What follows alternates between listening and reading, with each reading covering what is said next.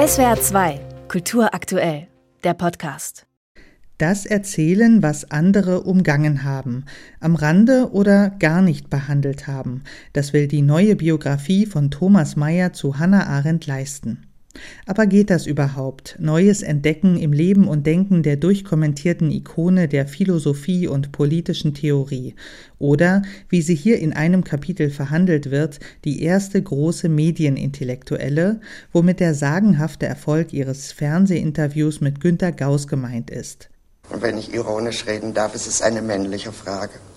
Männer wollen immer furchtbar gern wirken und ich sehe das gewissermaßen von außen ich selber wirken, nein, ich will verstehen.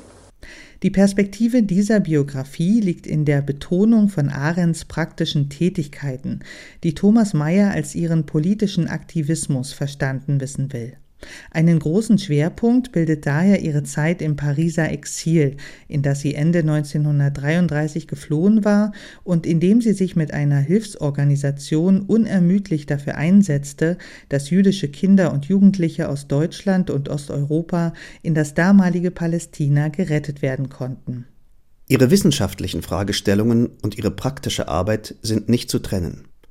Die Erfahrungswelt trat nicht zu dem hinzu, worüber sie nachdachte.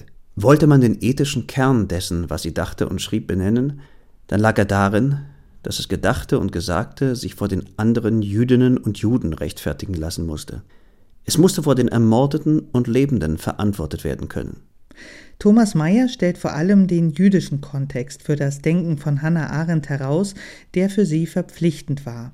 Ihre weitsichtigen Antisemitismusstudien, die mit einer Analyse der jüdischen Assimilationsgeschichte einhergingen, ihre Feststellung, dass totalitäre Systeme und die Singularität der Shoah menschengemacht waren und daher prinzipiell immer wieder geschehen können. Ihr Schreiben war eins aus der Katastrophe heraus, macht die Biografie deutlich, sie operierte sozusagen am offenen, gegenwärtigen Herzen der Geschichte. Dass sie als Jüdin mit dem Vernichtungswillen der Nationalsozialisten gemeint war, aber überlebt hatte, stattete sie mit dem Auftrag aus, Möglichkeiten zu entwerfen, dafür zu sorgen, dass sich die Dinge nicht wiederholten. Daraus erwuchs Verantwortung. Arendt wollte bleiben, nicht als Trostspenderin, sondern mit den Trümmern des zerstörten Erfahrungsraums im Gepäck einen Erscheinungsraum schaffen, in dem das Politische, Ausdruck der natürlichen Pluralität des Menschen, sich entfalten kann. Das ist alles richtig, trotzdem bekommen die über 500 Seiten des Buches das Phänomen Hannah Arendt nicht zu fassen.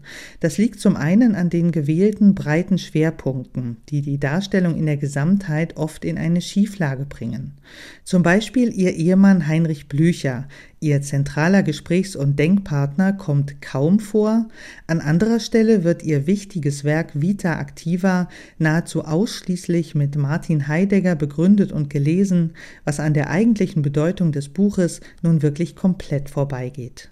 Überhaupt ist die Biografie sehr voraussetzungsreich geschrieben, in der Wiedergabe ihrer Werke stellenweise kryptisch und sonst im Stil eher an Daten, Fakten und zeitgenössischen Kontexten interessiert.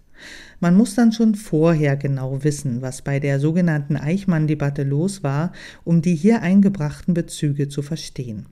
Bleibt die Frage, was diese Biografie über das Aufwerfen neuer Archivdetails hinaus eigentlich will.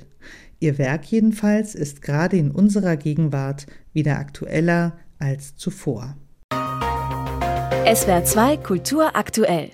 Überall, wo es Podcasts gibt.